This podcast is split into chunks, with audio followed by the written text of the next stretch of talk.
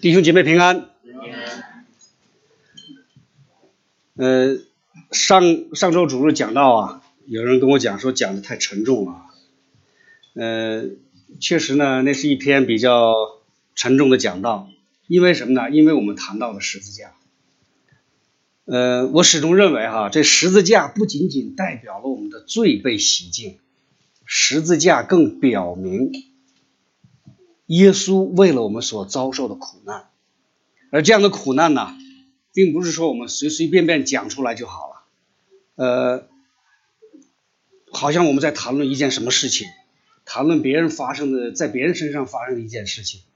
我真的觉得，当我们讲到十字架的时候，当我们讲到十字架的时候，我们要想到耶稣为此所付出的代价，而这个代价。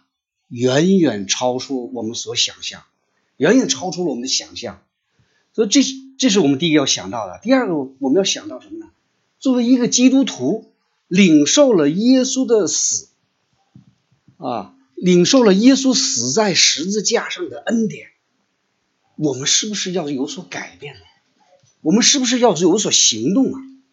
啊，我们不仅仅是洗礼啊，不仅仅是周日来到教会。我们所要做的，是不是要像耶稣所讲的那样？若有人要跟从我，就当舍己，背起他的十字架来跟从我。耶稣为我们上了十字架，他经历了苦难、痛苦，还有被遗弃。我们也要背起这个十字架来跟随他。啊，这个奔背起十字架可不是一种游戏啊，而是真真切切的。跟随他，效法他，所以十字架既是耶稣的苦难，也应该是我们的苦难；既是耶稣的苦难，也应该是我们的苦难。而这两个苦难加起来，才形成了一个完整的救赎，还有新生命。所以有也许有人会问：那一定得搞那么沉重吗？一定要搞那么沉重吗？所以我倒是觉得，我们真的。如耶稣所呼召的那样，如果我们真的像耶稣所呼召的那样背起十字架跟随他，当我们真的经历这样的这么一个过程的时候，我们一定会尝到喜乐的滋味。因为做耶稣的门徒是受到祝福的，做耶稣的门徒是是受受到祝福的。保罗就曾经跟菲利比的教会就讲过这句话，他怎么讲的？他说：“我的神必照他丰荣耀的丰富，在基督耶稣里，使你们一切所需用的都充足。这种充足啊，不是因为因着你的聪明啊，因着你的运气好，努力得来的，靠的是什么呀？靠的是他荣耀啊，靠的是他的荣耀啊。而这种充足啊，也不是我们世上的那种充足啊，物质上的充足。”而是心灵上的充足，那就是喜乐，那就是喜乐。所以，就像保罗啊，传福音传的那么艰苦，传福音传的那么艰苦啊，但他在这个过程中经历了神，经历了爱，经历了祝福，所以他始终是有喜乐的，他始终是有喜乐的。我们再回头看看这两千年，那么多的宣教士，那么多的基督徒，他们如果没有。在神里边的祝福没有喜乐，怎么可以一路走来坚持自己的信仰呢？啊，也有人会说，那是不是因为天堂的应许啊，他们才能抓住这种信仰啊？那只说对了一半呢。在今世，在基督徒的生命中就有喜乐，就有祝福。但这样的祝福，这样的喜乐的前提是什么呀？我们要跟随耶稣。我们要背起那个十字架来。当我们真的按照主的话去行的时候，当我们真的经历了十字架，我们就会看到施许，看到约翰，他在约翰一书里告诉我们的那个景象：神就是爱，住在爱里边的，就是住在神里边，神也住在他里面，这样爱在我们里面得以完全。所以对基督徒来说啊，一切喜乐的源泉来自于耶稣，来自于耶稣啊，住在我们里面，这就是追随耶稣、做耶稣门徒的结果。先有舍弃，后有祝福，这就是耶稣在马太福音第六章告诉我们的：你们要先求他的国和他的义，这些东西都要加给你们。其实这就是今天的经文，今天的经文正在告诉我们的这个亮光。那在今天，我们先看看今天的经文讲到什么了啊？当耶稣对门徒讲要背起他的十字架跟随他的时候。他讲了一句非常重要的话：“我实在告诉你们，站在这里的没有人在没尝死味以前，必要看见神的国大有能力临到。”这是一个大胆预言呐！但这个预言呐，很快就发生，很快就发生了。仅仅过了六天，当耶稣领着三个门徒上山的时候。突然就发生了一件奇异的事情，耶稣啊改变了形象，耶稣改变了形象，衣衣服放光，极其洁白，地上漂布的没有一个能漂的那样的白。大家看到这段经文会想到什么呀？是不是一定是摩西跟上帝见面的情景啊？摩西跟上帝见面的情景啊？对以色列人来说，这就是一个经典呐。当他们从埃及出来以后，过了一座山叫西乃山，重要的事情发生了。在这里怎么样？上帝和他的选民立了一个约啊，因着这个约，犹太人成了特别的民族。怎么立的呢？耶稣上山跟上帝在一起待了多少天呢？待了四十天，不吃也不喝，把上帝讲的话。也就是上帝跟犹太人立的约都记了下来，刻在了两块石板上，这就是著名的十诫。完了以后呢，耶稣走下山来，大家请注意发生了什么事情啊？耶稣啊手里拿着两块，摩西手里拿着两块法板下西乃山的时候，不知道自己的面皮因耶和华和他说话就发了光。亚伦和以色列众人看见摩西的面皮发光，就怕挨近他。以色列人看见摩西的面皮发光，摩西又用帕子蒙上脸。等到他进去，耶和华说话就揭去帕子，因为和上帝在一起啊，上帝的荣光彰显在了摩西的脸上，摩西的脸就发光了。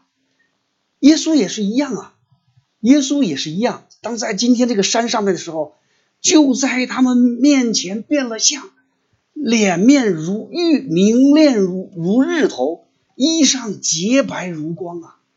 这是上帝在向彼得、雅各、约翰启示，耶稣就在他的荣光当中，就就在他的荣光当中。那摩西是怎么回事啊？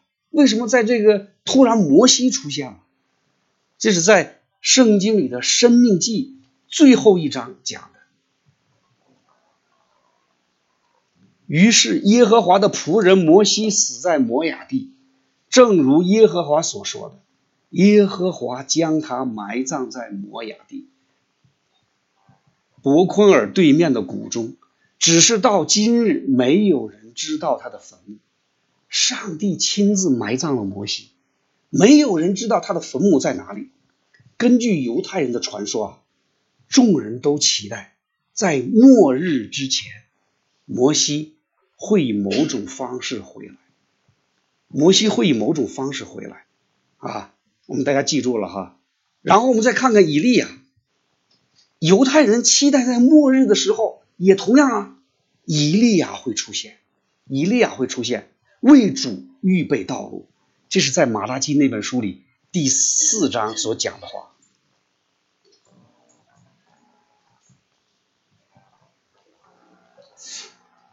看呐，耶和华大而可畏之日未到以前，我必差遣先知以利亚到你们那里去。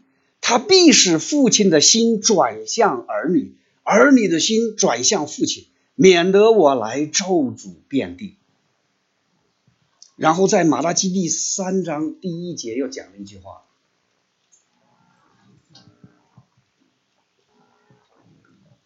万军之耶和华说，我要差遣我的使者在我前面预备道路，你们所寻求的主必忽然进入他的殿。立约的使者就是你们所仰慕的，快要来到。这就是以利亚，这就是以利亚。”啊，所以不论是摩西还是以利亚，对犹太人来说，他们再次出现，预示着什么？预示着末日的到来，预示着末日到来。这两个犹太历史上伟大的人物，成了一种标志。什么标志啊？耶和华大而可畏之日到来的标志。所以，当耶稣和以利亚、摩西同时出现的时候，特别是耶稣也变相，身体发光，对他的犹太门徒来说啊，那就非常明显了。怎么样？耶稣和末日连到了一起，耶稣和末日连到了一起。但这种联系啊，不仅仅是末日哦，它加进了新的元素在里边。因着这个新的元素啊，对门徒们来说，耶稣的本质越来越清晰了。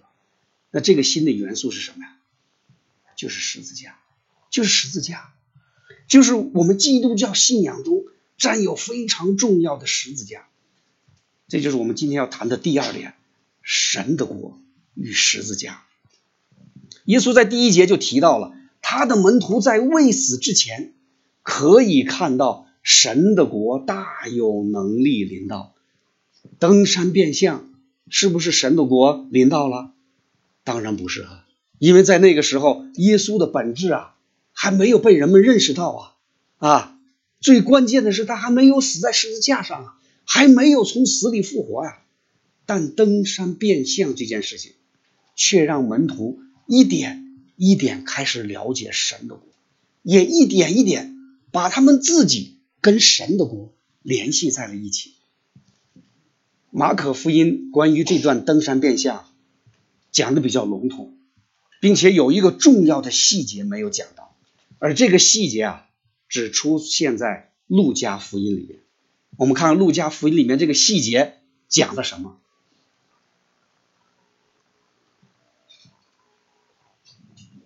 忽然有摩西、以利亚两个人同耶稣说话，他们在荣光里显现，谈论耶稣去世的事，那就是他在耶路撒冷。将要成的事，大家看见了哈。马可福音没有讲这一段，但是路加福音讲的很清楚。耶稣和以利亚和摩西他们三个人不仅仅站在一起啊，他们还互相讲话，而讲话的内容正是关于耶稣的死，或者就说关于耶稣的十字架。也就是说啊，当这末日的标志出现的时候，什么也出现了。十字架也出现了，啊，十字架也出现了。然后我们看到什么了呢？在今天的经文里边，我们还看到了死里复活，还看到了死里复活呀。下山的时候，耶耶稣嘱咐他们说：“人子还没有从死里复活，你们不要将所看见的告诉人。”我们还看到了什么？在今天的经文里边呢？我们还看见了施洗约翰呐，对不对啊？耶稣他们就问耶稣说：“文士为什么说以利亚必须先来呀？”耶稣说：“以利亚固然先来复兴万事，经上不是指着人子说他们要受许多的苦，被人轻慢呢？我告诉你们，以利亚已经来了，你们也任意待他，正如经上所指的话，正如经上所指的话。”刚才前面马拉基大家已经看到了哈，已经预言马那个以利亚要为上帝的末日开路，但在这里头，耶稣明明白白告诉他的门徒，以利亚已经来了，那是谁呀？施洗约翰呐。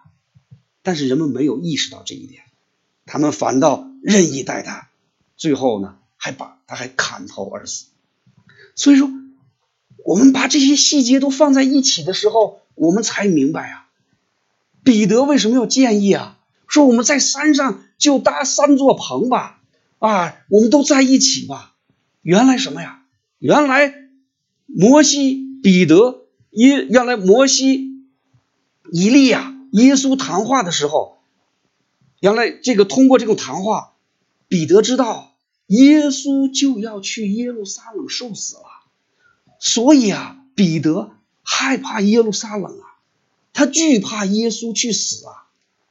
他们在山上的想法就是：哦，主啊，不要朝着那个十字架走了，就让我们留在这里吧，让我们这里搭三座棚子，让我们留在这个光中啊，留在这个荣耀当中吧。但这是不可能的，因为上帝让耶稣来到这个世界，就是为了让他死，所以上帝啊出现了，上帝的声音出现了，他责备他们：这是我的爱子。你们要听他，这是我的爱子，你们要听他呀。所以登山变相最神圣的这个荣耀啊，不是耶稣那个脸上发光啊，而是谈到什么？谈到十字架，而是谈到十字架，而是神的声音对这个十字架的认可。所以今天呢，我们把这个所有的元素在今天这段经文里边，我们都把它放在一起，我们看到什么？我们看到了末日的标志啊，看到了摩西和以利亚呀，我们看到了死的对话，看到了耶路撒冷，看到了以利亚和施洗约翰，看到了死里复活，看到了上帝证明耶稣是神的儿子的身份，把这所有的因素啊放在一起，我们看到了什么？我们就看到了耶稣的本质。他就是神的儿子，看到了耶稣来到这个世界的目的，他就要死在耶路撒冷。看到了耶稣的未来是什么呀？他要死里复活。我们看到什么了？上帝救赎计划的这个旨意啊，越来越清楚。神的国呀，一点一点的清晰起来了。这是一条线呐，这是一条线呐。这条线从施洗约翰开始。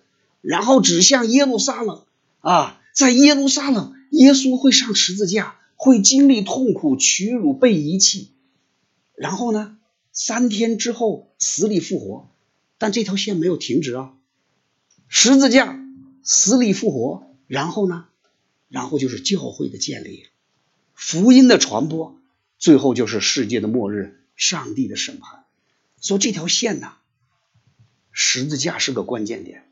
这个十字架成就了上帝的救赎计划，这个十字架也为世上的人们打开了福音的大门。所以今天的这个我们的经节的第一节，第九章第一节就是这段经文的中心，因为耶稣啊教导人们，而且啊特别强调神的国要大有能力的临到。请大家注意啊，这就是耶稣关于教会的宣告，这个耶稣就是关于教会的宣告啊。然而，这个丑超越的国度，我们只有借着十字架的道路，才能大有能力的领导，才能看到大有能力的领导啊。第二个是什么呢？在没有尝死味以前，必要看见神的国大有能力领导。这句话毫无疑问的指出一个事实来啊，就是那些因着十字架畏惧退缩的人，最后他们终究要明白，神的国只有借着十字架的道路，才能让这个大有能力领导。所以在今天呢，这段经文呢，今天的这段经文呢，耶稣的预言呢，登山变相啊也好啊，还有以利亚的讨论呢。我们都看到这条路，都看到这条路啊！这条路就是耶稣要在世上建立一个国度，这个国度就是神的国，这个国度就是他的身体，就是教会。而教会啊，必须和十字架连在一起，也就是说，十字架的福音。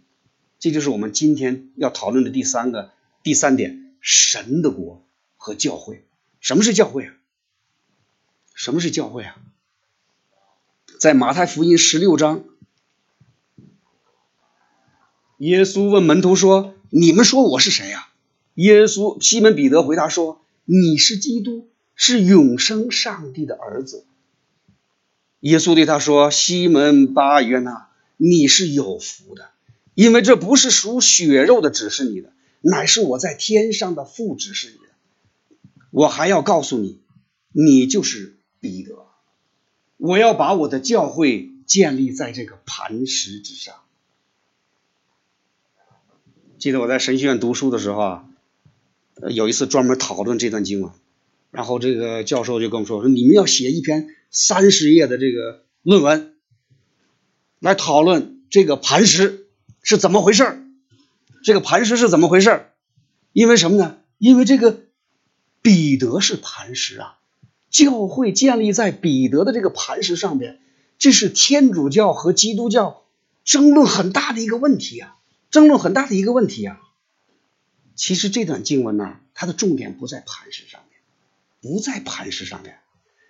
啊，我们不管，然后我们就要去仔细去查这个石头，它的原文啊，到底是碎石块啊，还是大石头啊？啊，重点不是讨论这个石头，重点讨论是什么？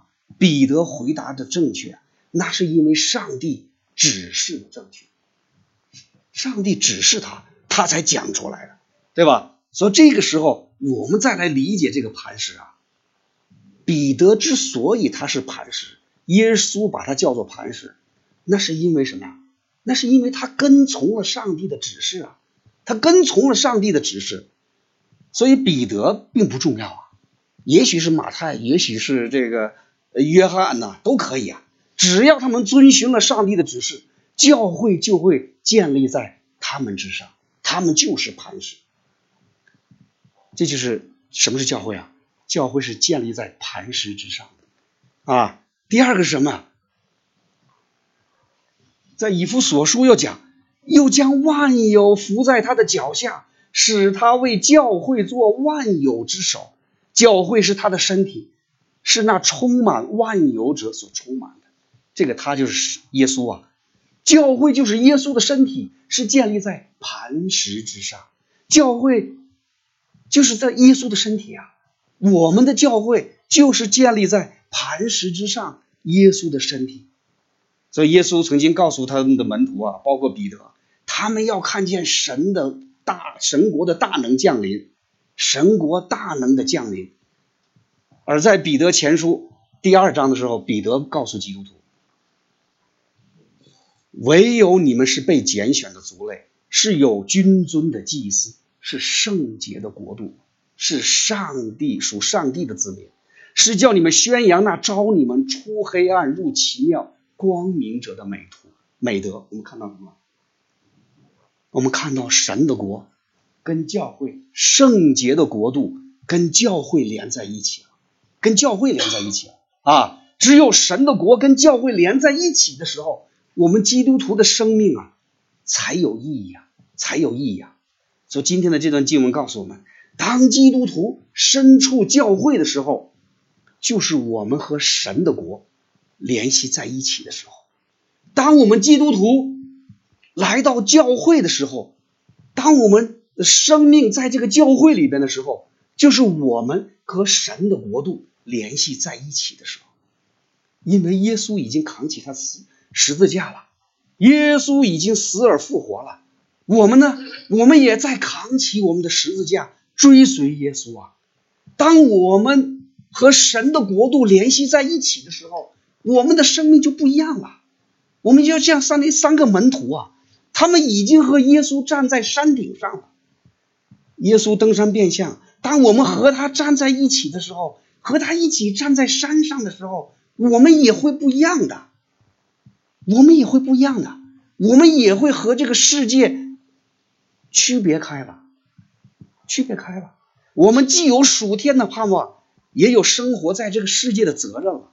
我们的一言一行，我们的心都要因着十字架和世俗世界不一样啊！我们要随时为耶稣做见证，要随时传福音，要随时有爱，要随时发出不一样的光来。因为我们站在山顶上，因为我们和耶稣在一起，和教会在一起。这是马丁路德哈，马丁路德金，不是我们总讨论的那个五百年前的马丁路德。马丁路德金呢？一九六三年四月三号的时候，马丁路德啊，马丁路德金，他在一个聚会里边发表了一篇著名的讲道。我见到了上帝，我见到了应许之地，我见到了应许之地。在讲道中啊，他谈到。我对任何事情都不担忧了，因为我已经去过山顶，和上帝在一起了。他说啊，他已经没有恐惧了，因为我的眼睛已经看到正在来临的主的荣耀。讲完这篇讲道的第二天，他就在旅馆里被人暗杀了，他就在旅馆里被人暗杀了。但他头天讲到的时候。实际上啊，他已经为自己的命运做好了准备，他有信心去面对未来。那是因为什么？他已经站在了山顶上，他已经看到了正在来临的主的荣耀。这正是神的国度的荣耀啊！正是我们看到神的国大有能力降临的荣耀，正是我们今天还在这个世界上的基督徒。所追求的荣耀啊！我们想一想，这不正是我们教会存在的意义吗？大家是说是不是啊？正是我们教会存在的意义啊！这个来到拉伯克以后啊，我和一些这个在此地待了很多年的弟兄姐妹们都聊过哈，他们这个看着这个本地的这个华人呢，一点一点的增多啊，这几十年来一点一点的增多啊。他们也看着我们这个华人教会啊，一点一点的增长啊，从这个居无定所到最后呢有了我们自己的教堂，从一个查经班到了一个名副其实的教会。这是个大学城啊，人来人往啊，但我们撒下了福音的种子，而在这个过程中，弟兄姐妹们见证了神的国度，见证了爱，见证了耶稣的同在，这就是十字架的力量。这就是生命改变的力量。这十字架是一种苦难呐，十字架是一种苦难呐。就像我们为了福音必须付出，为了生命改变必须付出一样。但同时经历苦难，我们就会经历上帝的荣耀，就会得到祝福，就会充满喜乐。我们在教会改变自己呀，我们来教会是干什么来了？我们来改变自己来了，我们也在改变他人呢。我们完全奉献做耶稣的门徒，我们也成为神的器皿，来参与神的国度。所以，当我这个了解了拉伯克的这个华人教会的这个历史啊，真的让我很感动啊。但这个感动不是今天感动，明天就没有了。这个感动是我们继续前进的、往前走的一一种力量。我们不能停下来啊，我们要一直往前走啊。因为我们在建立神的国、神的家呀，这就是我们属天的标杆呐。当我们不遗余力的宣讲福音，当我们用自己的力量去照顾那些弱势群体，当我们真心的爱弟兄姐妹们的时候，那不就是神的国吗？那不就是神的国吗？我们现在还看不到天堂什么样子。但当我们弟兄姐妹们之间充满了爱，当我们用我们最大的力量去宣讲福音，当我们完全奉献做耶稣的门徒，当我们相互服侍、相互支持，我们不就是生活在神的国度里吗？那不正是耶稣在今天的经文告诉我们的吗？站在这里的，有人在每一场死位之前。必要看见神的国大有能力临到？这就是神呐，给我们最大的祝福，这就是神的荣耀啊，这就是我们谈到的苦难之后的喜乐。而这样的祝福、这样的荣耀、这样的喜乐，只要我们背起十字架，跟随耶稣，就可以得到。就可以得到。因为什么呀？因为耶稣早就告诉我们了。阿门。